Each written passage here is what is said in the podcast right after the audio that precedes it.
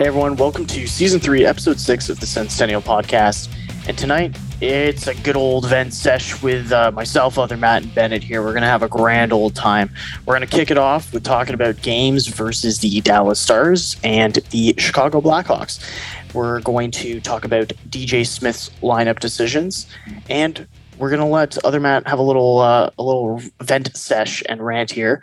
And then we're going to talk about the Sens costume party. We're going to have a nice little, happy, good vibes talk to finish off the evening.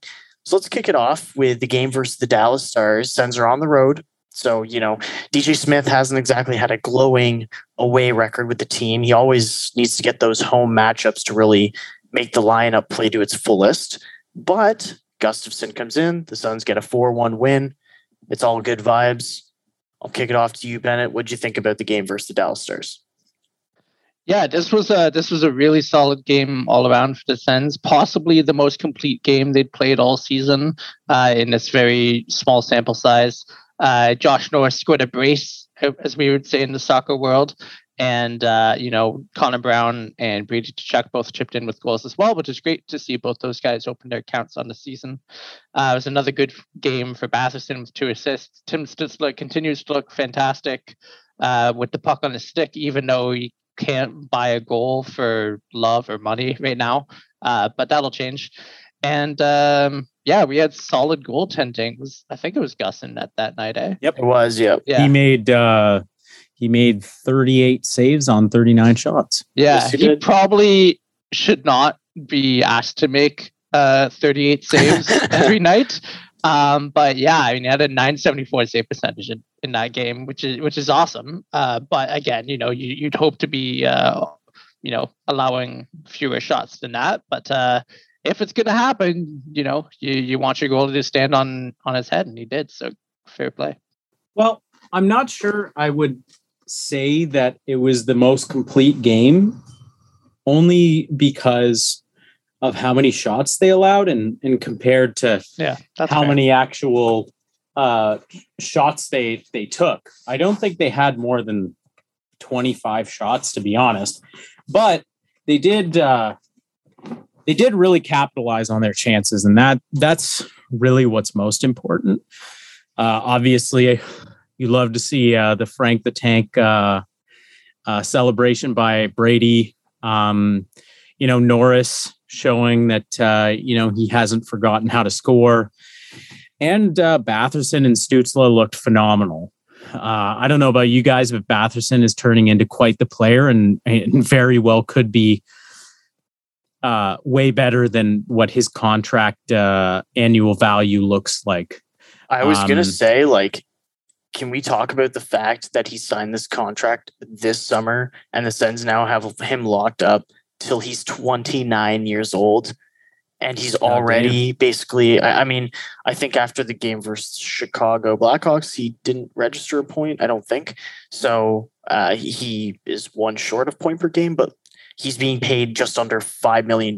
And you have essentially a point per game player who's 23 on your roster. Well, he's still a point per game. He has 8 points in 7 games played, 4 goals, 4 assists. All right. Well, that's just dandy. And that's in spite of, getting nil and a -2 last night.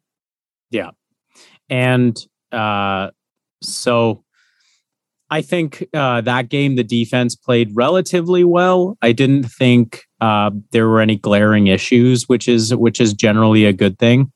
Philip Gustavin showcased once again that he is a top tier goaltending prospect for the Ottawa Senators, and frankly should be on this roster. And if he wins tonight against the Minnesota Wild, Dorion might have some tough conversations with a guy they just signed to a 1-year, 1-way contract in Anton Forsberg. Yeah, and Anton Forsberg, when we started the season out, after he played against the Toronto Maple Leafs, he had that stellar start to the season. And, even in the next game against Toronto, he had under a 900 save percentage, but he came up huge on some really quality chances. So I think Anton Forsberg definitely had some good moments, but, it might be his time to be cut out. I feel bad. It's too bad just because I think Forsberg is the definition of a goalie journeyman. I do want to see him, find a stable home. It didn't really make sense right from the hop. When they signed him to that deal last year, mostly because Gustavsson came in and played better than him, and why give him the contract? I think they just wanted him as insurance, right? Like what we saw with Murray being sick to start the season, then being injured by Kreider. It's just a reliable guy to have. Like you don't want to have, Mads Sogard having to come up and play in relief when he's not ready for the NHL yet. So I think he's really just an insurance guy. Like look at the Habs, for example. They had to pick up Sam Montembeau on waivers, and he's not, really putting up quality numbers. He's never been above 900 in the AHL, as far as I remember. So anyway, I think it was just an insurance policy. That's fair. It's just too bad that their second best or first best goalie is going to be in the AHL for majority of the season. They can carry three goalies. Yeah, but what's the point of not playing two of them? Like I can understand Forsberg sitting and toiling. That's fine if Murray's starting, but I want Gustavsson to play games, and frankly, if he's the better goalie than the two others, he should be the one. And also, in the words of DJ Smith, you ride the hot hand, you play the guy that's playing the best, blah, blah, blah, blah, blah. But how many times have we actually seen that happen this year? So only time will tell. Honestly, though, I do think that they put Murray in against Chicago because Chicago... It's the easier competition. Yeah, easier competition. But also, I think with Patrick Kane coming back, I don't know. If I'm a coach and I'm playing Gustavsson, and people are going to say, you have to put up your prospect goalies against the toughest competition. And I totally get that. But, if DJ sees the opportunity to first play Matt Murray versus Marc-Andre Fleury, they used to be teammates. It's a cool rivalry. Maybe Murray asked for it. I don't know, but you're playing Gus against the better opponent of the two. If I'm a fan, like I am a fan, but if I'm looking at the situation from outside the perspective of a Sens fan, I'm like, okay, well, Gustavsson's playing really well. Yeah, if I'm the coach, I do want him to play against the Minnesota Wild because they're the better team of the two. And if it gives you the better opportunity to win, then play him against the Wild. So to me, it's kind of weird that people are like, oh, Matt Murray this, Matt Murray that. Like, this is why they're playing Maverick in Chicago and Gustavsson against the Wild. I don't think Gustavsson would have won that game yesterday if they played exactly how they played in front of Murray, because they were crap. That was the least inspired I've seen them play all season. Their top two lines were not performing. Their their defense was just not hitting it. And unfortunately, that left them with a 5-1 loss to the... I don't even... Like, fuck them. I hate that team. I can't stand them. I put up, a decent bet that the Sens were just going to annihilate them. And, it didn't happen, but shit happens. Yeah. If I can't any stand team them. You were rooting for the Sens to just dominate this year. Oh, yeah. It was Chicago. Yeah. It was definitely. Unfortunately, we were on the other end of it. It was a pretty miserable game, honestly. I watched 2.5 periods and then just packed it up. I was like, I got other stuff I could do tonight. Yeah. It was, it's like if we were losing and it was a close game, or even if we were losing and we were kind of playing well in spite of it, that's one thing. But there's 82 games a year, and every team has a half a dozen where they just don't, they're mentally not there. They don't show up. It's a natural thing. I don't think it's a problem, because this team, if there's one thing we can say about this team, it's we typically don't need to worry about the compete level. But it's a long season, and shit happens. Yeah, no, 100%. I was going to add something to that, but now my brain is not letting me remember. Oh, I do remember. Perfect. So I think the first 18 minutes of the game, it was Ottawa's game. Absolutely. I think you watch those first 18 minutes and you're just like, yeah, there's no way Ottawa's going to like lose this period or this game. They're just on another level. Then the top line gets hemmed into their own zone, can't clear the puck, allow Chicago to get one. And I think from there on out, Chicago's like, yo, we're woken up. Like, let's get this. Like, we need our first win of the season. And I really think that Ottawa just lost tempo of the game, lost control of it, didn't control the pace anymore. And like, whether people want to, crap on Murray or not, for me, that first goal is on the rest of the team, not the goaltender. They just let him get shelled from every angle until finally it got put away. Like, do you want that third goal back? 100%. But coming from a perspective of a goalie, and I'm sure other Matt can speak to this as well, if you're being screened by two players in front of you, it is so hard to see the puck, the ball, depending on what sport you play. It is very difficult. You're talking about tracking a puck that's like a few inches wide, like an inch. Oh my God, he had the prop ready. I have the puck in my hand right now. This is an official licensed product of the NHL right here. Yeah. I mean, that the thing is screened plays in hockey are so difficult to try and track. So you kind of go off a wing and a prayer sort of deal. And I don't fault last game on Matt Murray. Sure, like you could have made an argument that he should have made some of the saves. But at the same time, like Sens scored one goal. Their defense was crap. Their forwards were crap. And there wasn't much redeemable about it. So you know, the hive mind is that they don't like the Murray contract, so they're going to get behind crapping on the guy. And like, I understand that. I mean, you want a player who's paid a lot of money to perform, and he just hasn't really over the course of his contract. And it's too bad, because I think he has all the tools to do so. I just think,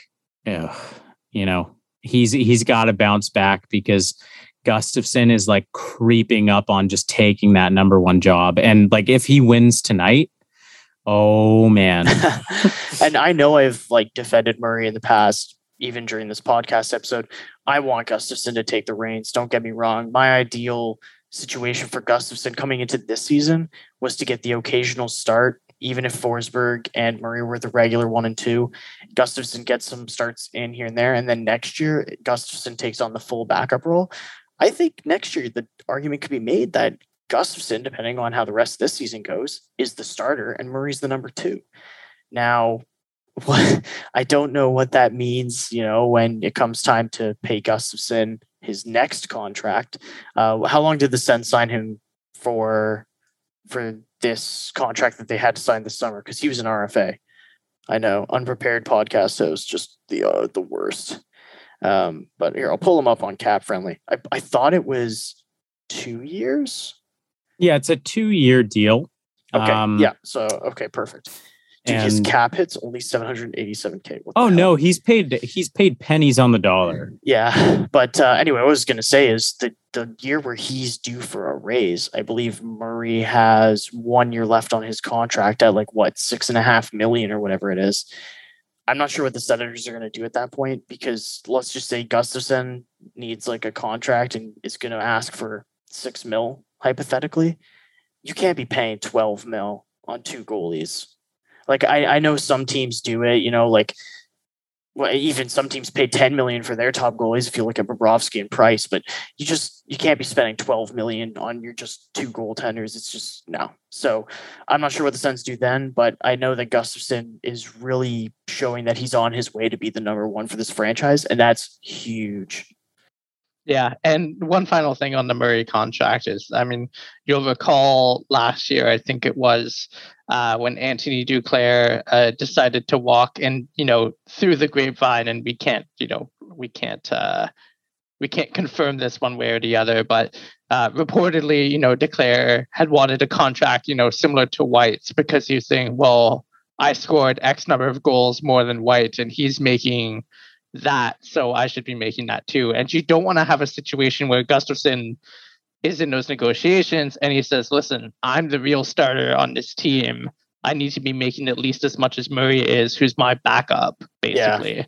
Yeah. So I think by the time that they want to sign Gustavsson to that big boy contract, if he's still trending upwards, if he's cemented himself as like a number one goalie, which is a big if, obviously. But if that situation goes to pass, they're probably going to want that Murray contract gone before they get to that table. Yeah. Now, I will say that, I mean, your point regardless is good, but I do think that Anthony Duclair came out himself, was just like, yeah, I was not offered near that much money, but I think your point is still a very good one. I just want to let the people know that we have heard Duclair's side as well, and that we really don't know what the ask was on either side. But yeah, well, he was like asking for something closer to White's salary. It's, I don't know what he was offered. No, but that was what was rumored. Yeah. Anyway, so we'll turn to DJ Smith's lineup decisions. Now, Holden's come out for the game against the Wild due to a potential injury there. Michael Del Zotto comes in. Now, the weird one for me is Gambrell comes out for Watson. To me, I thought Gambrell in his first game, but I thought against Chicago he was fine. Like, he didn't really make any glaring mistakes, in my opinion. Just played a fine game. But Watson comes in and Shaw moves to center. So I think that one to me is the weirdest, because I would have liked to see Sanford, Gambrell, Watson. I don't know what you guys think, but I just thought that was a little bit curious. So, Other Matt, we'll start with you. I mean, honestly, I'm pretty disappointed with these two line changes. Gambrell comes in, looks like an effective fourth line center. I will say Logan Shaw has looked a lot better, but he's playing on the wing. We know what he can do at center, and it's not particularly good. So why move him back to center and have Watson come in when you already have an effective looking center in Gambrell? And then you put Watson in and looks decent enough. With that said, I think the biggest issue here is Nick Holden coming out. I have been, checking Twitter, and Ian Mendes is sort of under the impression that it could be, and he did use the word could, be a injury reasoning. And if that's the case, it makes sense to take Holden out on a back-to-back.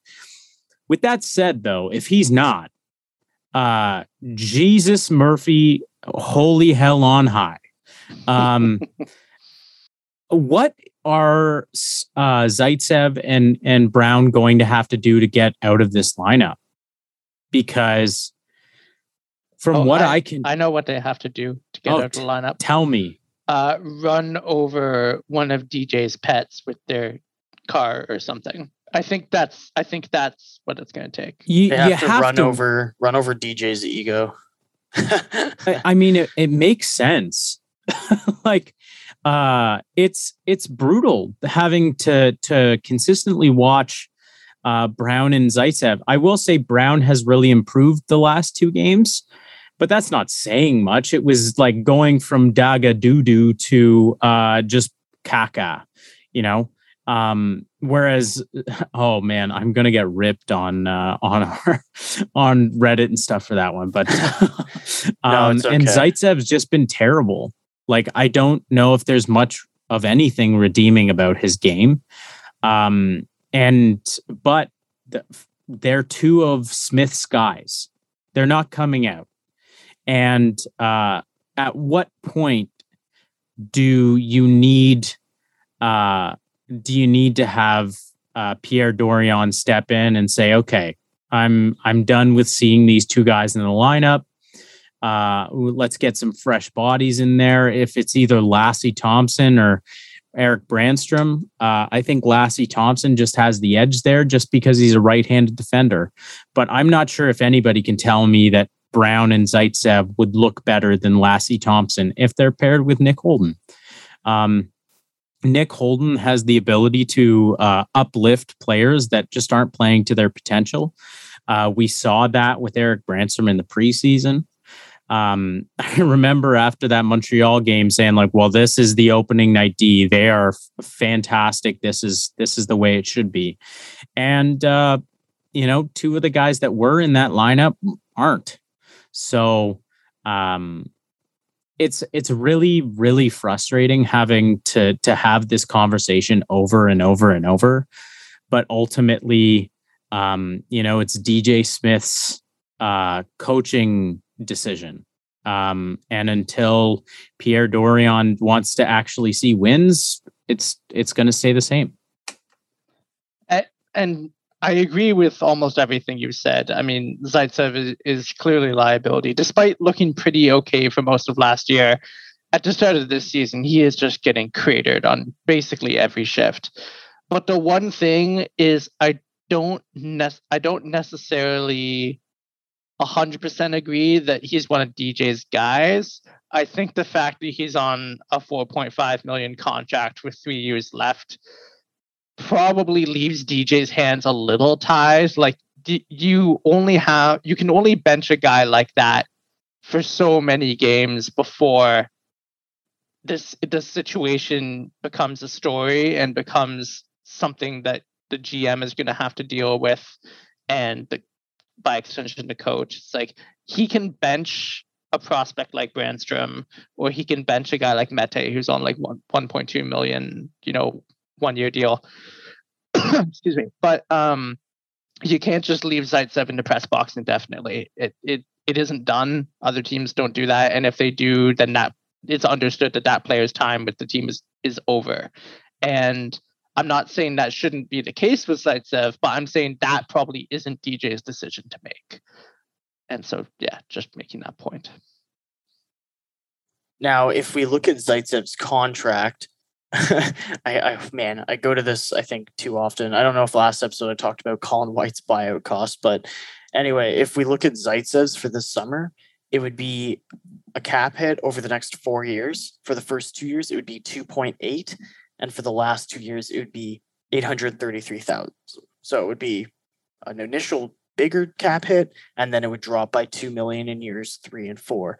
Now, I'm not saying the Sens necessarily need to buy him out. They have a lot of picks in this draft. They could talk to Arizona, because Arizona loves taking those bad contracts. They could see if they could flip him to Arizona, maybe. I'm not sure.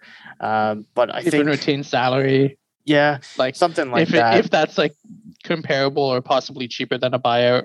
Yeah. Now, and Zaitsev's also owed $2 million in signing bonuses this summer and the following summer. And I mean, he's going to be gone before he's paid those. Yeah. So honestly, I really think the Sens just need to find a way to get him off the roster for next year. I get it. When they traded for him, he was a DJ Smith guy. They got Connor Brown as part of that package, which has turned out great, even though he hasn't had a great start to this season. It's been a great trade overall. And so I think you just kind of need to find a way at this point to shed Zaitsev, because look at how well Shabbat's playing with Zub as his partner. Like, I know Zub had a rough game against Chicago, but Shabbat has been phenomenal after being paired with Zub. Like, they just look world-class. And I think analytically, they're one of the top five, or maybe it was top six defensive pairings in the league. Like, yeah, that is insane. The Shabbat-Zub pairing is an absolute delight. And I mean, Shabbat in particular, Zub is very solid and really helps complement Shabbat nicely. But man, Shabbat this season has looked a totally different player, and he's looking exactly as good as we all knew that he could be. And, you know, he was a little rough last season, and, you know, I've heard rumors that he might have been nursing an injury for a lot of last year. I've also heard, I could also say anecdotally that, like, he was paired for Zaitsev all of last year. And, well, you know, when you take the average of that pairing, it's like where Shabbat is and where Zaitsev, it's like they might have averaged out to something okay. When you have someone who isn't a complete liability like Zub, all of a sudden you see how good Shabbat actually is. And that's been a really positive thing to see. But yeah, I absolutely agree. Something has to be done about Zaitsev. He's clearly just not cutting it anymore. He's 30 years old. He's making $4.5 million for 3 more seasons, including this, like 2 more after the end of this one. And there's other players that need to be playing. It's just, that's it. And at what point will it change? Because And I do realize your point about, you know, Smith, maybe Zaitsev not being a Smith guy, but at the same time, he has an A on his jersey. He coached him in Toronto. Like, there are definitely factors there that play into it. But he also called him an elite defenseman. Yep, he said hard to play against. Guys hate playing against him. Yeah, that's what he loves Nikita Zaitsev. And that's, I mean, ultimately, it's on Dorion for taking on that stupid goddamn contract.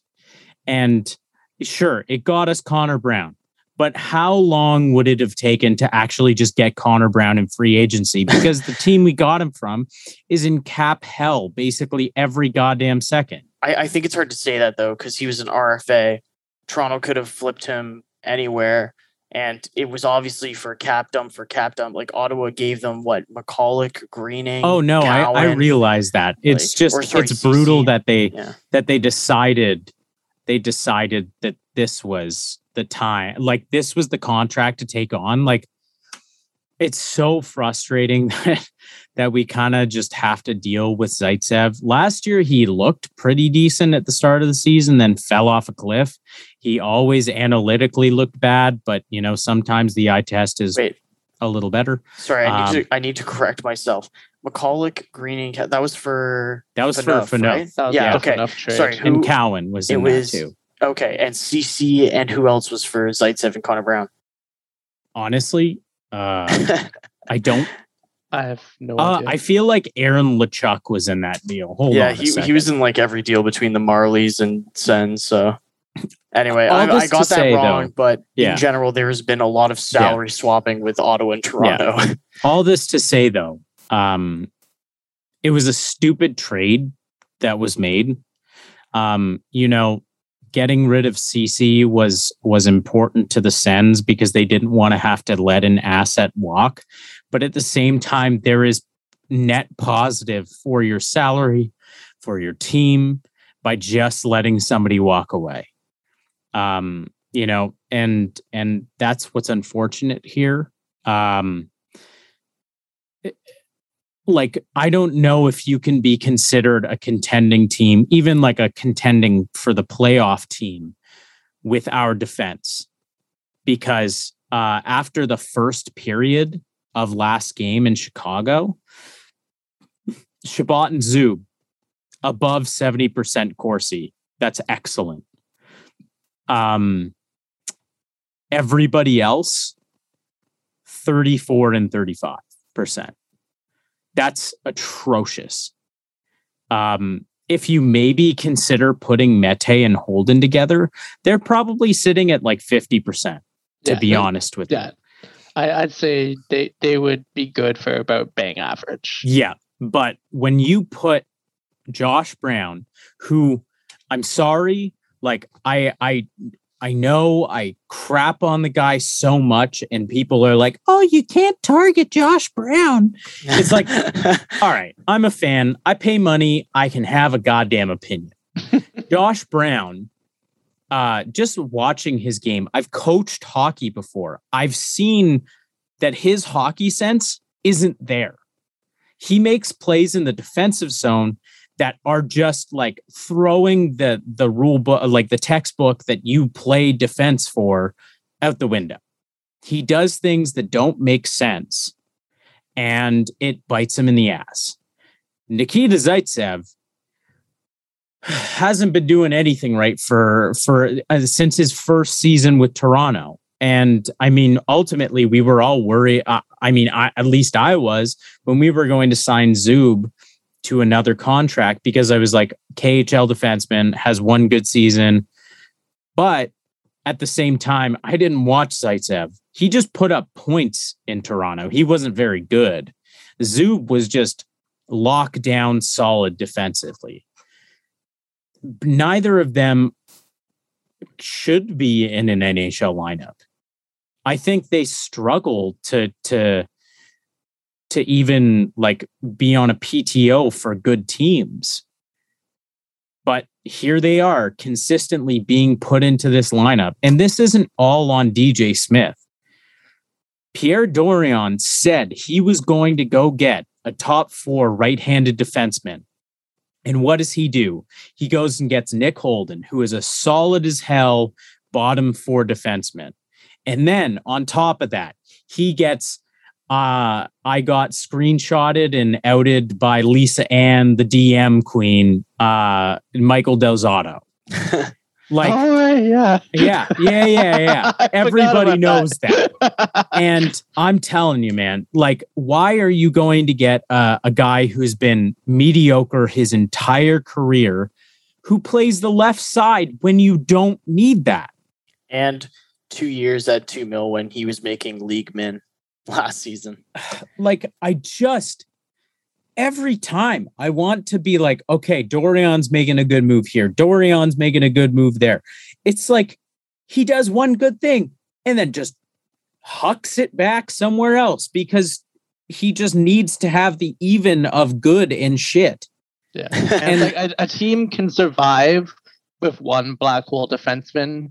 They can't survive with two or three. Like this team made a conference final with Cody Ceci in their lineup, and Ceci was not good, but the rest of the team could play around him because he was just one guy.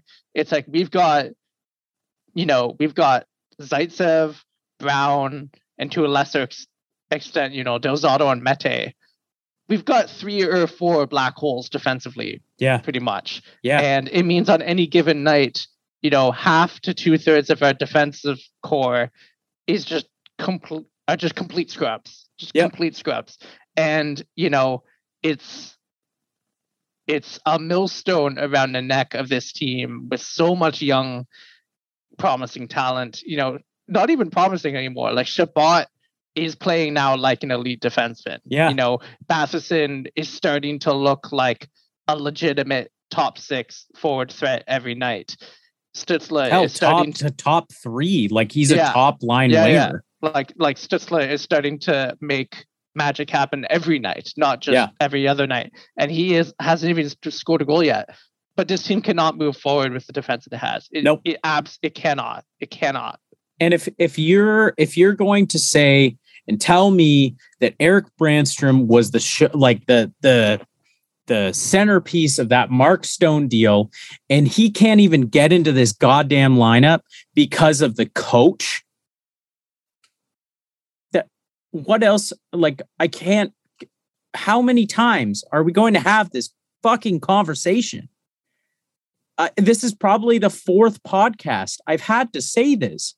Like, he's not going to get into this lineup if you have DJ Smith putting tall boys over, short and effective.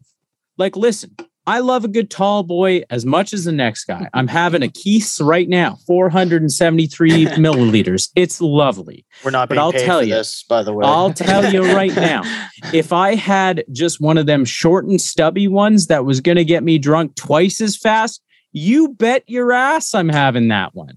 Right, Bennett? Back me up here. Absolutely. And I like a lot. I would say I like most of DJ Smith's coaching profile. Yeah. I think he has guys playing the right way, but he has the guys who are able to play, who have talent, can play the right way, and he can coach them to be better and to play smarter defensively and to get hard, work hard and get in the boards and stuff. It's like, he's great for that. And he has his team playing with, heart and cohesion a lot of the time, but he has this one blind spot that's just killing us. And it's like, he can't comprehend defensemen that aren't like 6'2". Yeah. Like, he can't do it. Like he is looking at these guys and saying, yeah, that's what an NHL defenseman looks like in the absence of any evidence, flying in the face of any, statistical analysis or even just the friggin' eye test. I could tell you, like, these guys are not good enough to be playing for us. Like, we're not a good team in general, at where we are right now. And they're not good enough for us. I mean, they wouldn't make it into any other team in this league, basically. One thing that I thought would just be a fun little idea to come up with, if the Senators were to try and flip Zaitsev out, and look for a right-handed veteran defenseman who can maybe still play. I won't completely gas up this player because I don't think that they're I think they're a little past their prime now. But, you know, would you look to a team like the Arizona Coyotes and look at a guy who's right-handed defenseman in Anton Strålman?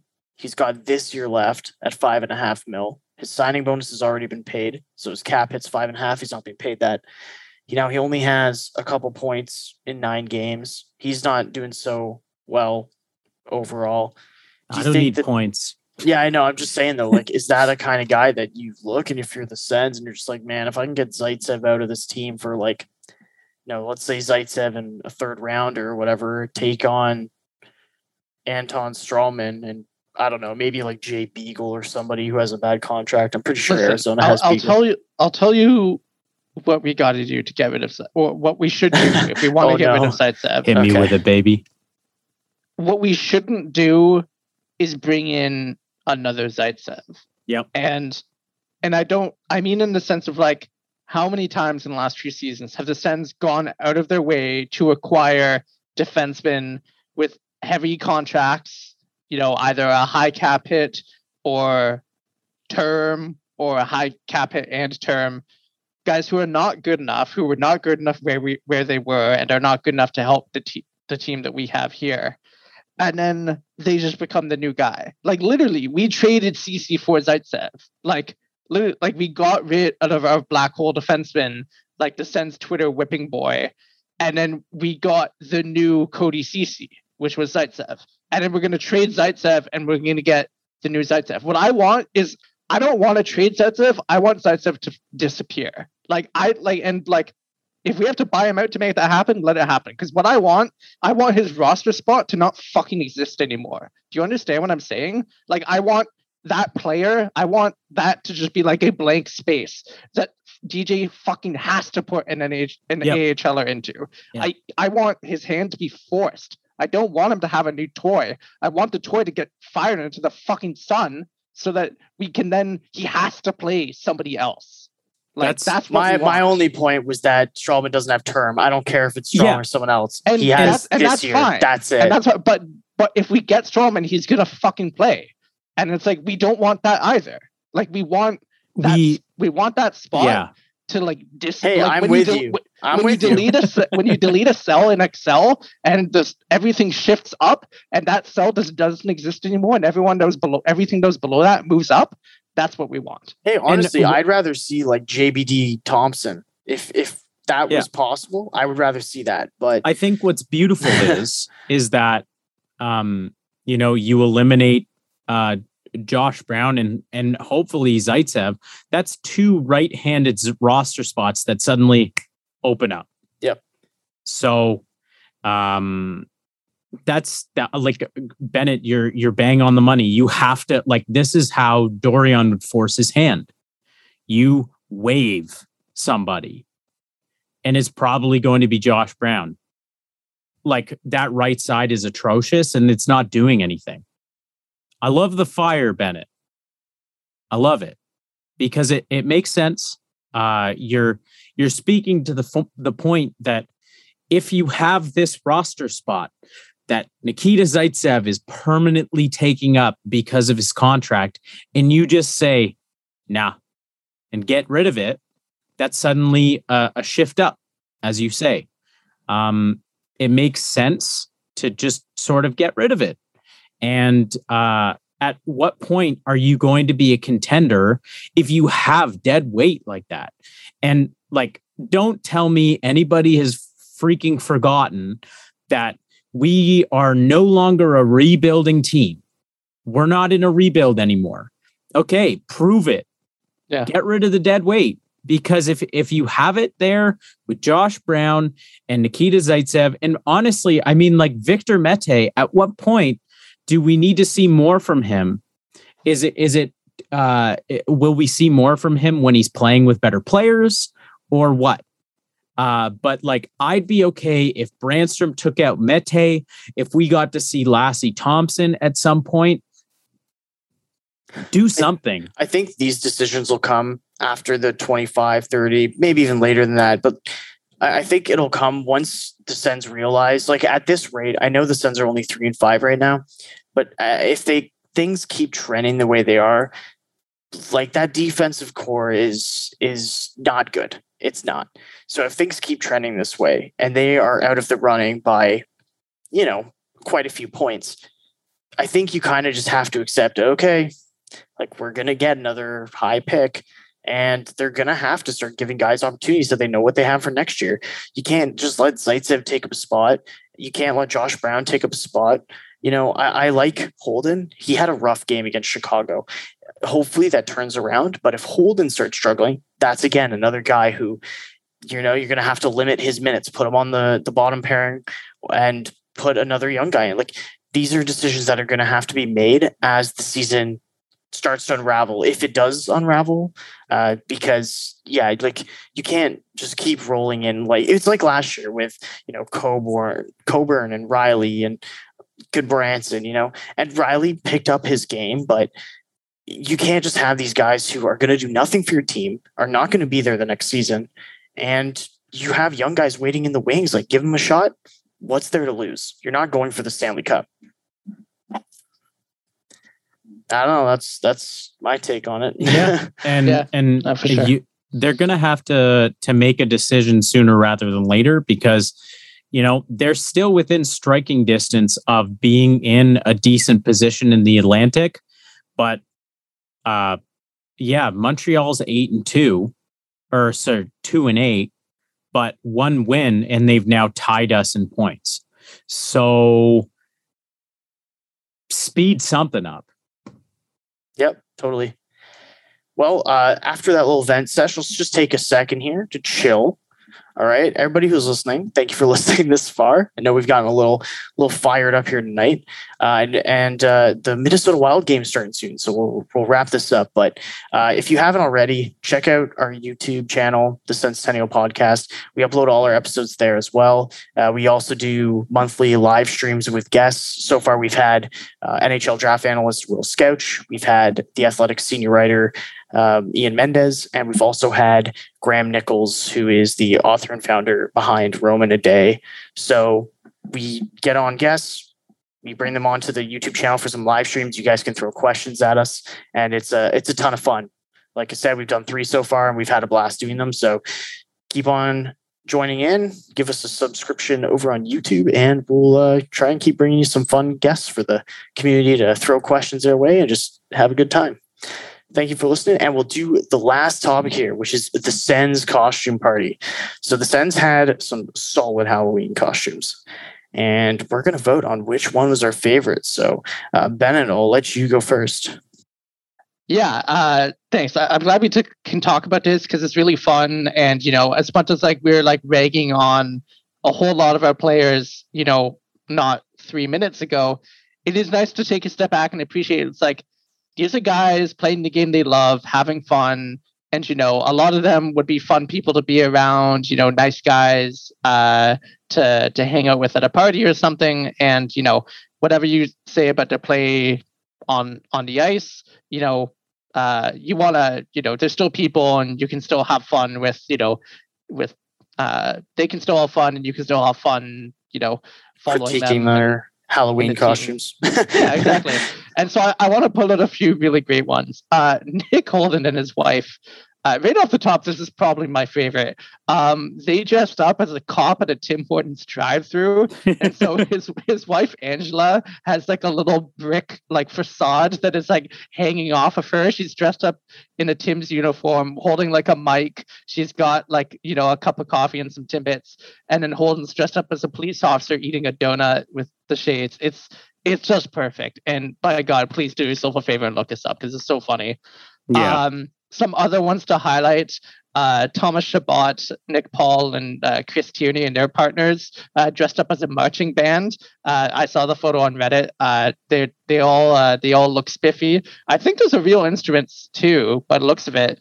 They even have God, what's that instrument called again? Oh God! Don't ask me, man. It's not I'm really digging deep here. I know they've got the alto sax, they've got the flute, the trumpet, the clarinet, trombone, and what? The bassoon? Is that what's called? Is that a No, that's not what it's called. Is that a baritone? I think it's a baritone. It looks like a. It looks like a baritone.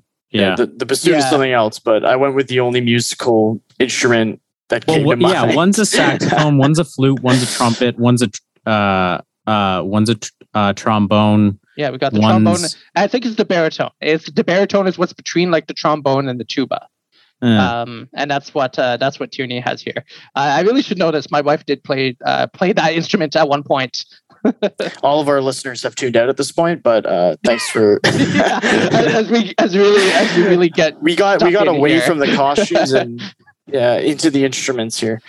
Yeah, we've got Brady doing another Will Ferrell costume. That seems to be a theme with him. Does anybody know the movie? I didn't get the reference. That's The Other Guys. Oh, okay. Right. Yeah. He's a FBI agent or something. Or sorry, no, he's just a straight up cop. Yeah, no. But he's just got the female mug. Body and I was like, oh no, baby, what is you doing, man? And then you found another good one, a spooky one, Matt. Yeah, my favorite was probably the Ghostbusters one with Tyler Ennis as the ghost and Michael Del Zotto, Josh Norris, and Drake Batherson as the three Ghostbusters. And I'm just confirming it is the baritone. Okay. Yes, okay. That is what they're playing. I'm also surprised they just have all of these on hand. You can go to a music rental store and get them. Yeah, but that's an expensive bit. Oh yeah, but I mean they're making millions, like they care. I don't know, man. That's an expensive bit as a million. I'm willing to bet that they either bought them secondhand off Kijiji or something, or if they had siblings or cousins or fucking people who like were in band and they could borrow them for a night. I'm gonna DM Chris Tierney and be like, hey man, like I've been really looking for a baritone. Would you mind slanging that my way? Yeah. Hey, what'll it take me to get you to part ways with that baritone? You love to see it, eh? You love to see it. I think they must have just raided the local high school. Yeah, you have to wonder if they did raid the local high school. Well, on that note, everybody, it's been a pretty wonderful episode. Other Matt is doing the outro, which is great. First time for everything. Lovely banta. Bennett getting spicy was just something I love to see. Regular Matt. His internet being crappy is kind of a first for all of us, but overall it was a really fun episode. If you guys could follow us on Instagram, Twitter, Facebook, we're over on Reddit. Matt is apparently dubbed Matt Murray in the Centennial or in the Sens Discord. So if you want to go hit him up over there. We're all about having fun, engaging with you guys and just loving the Senators and go Sens going, because apparently the Sens are about to be in session. Yeah.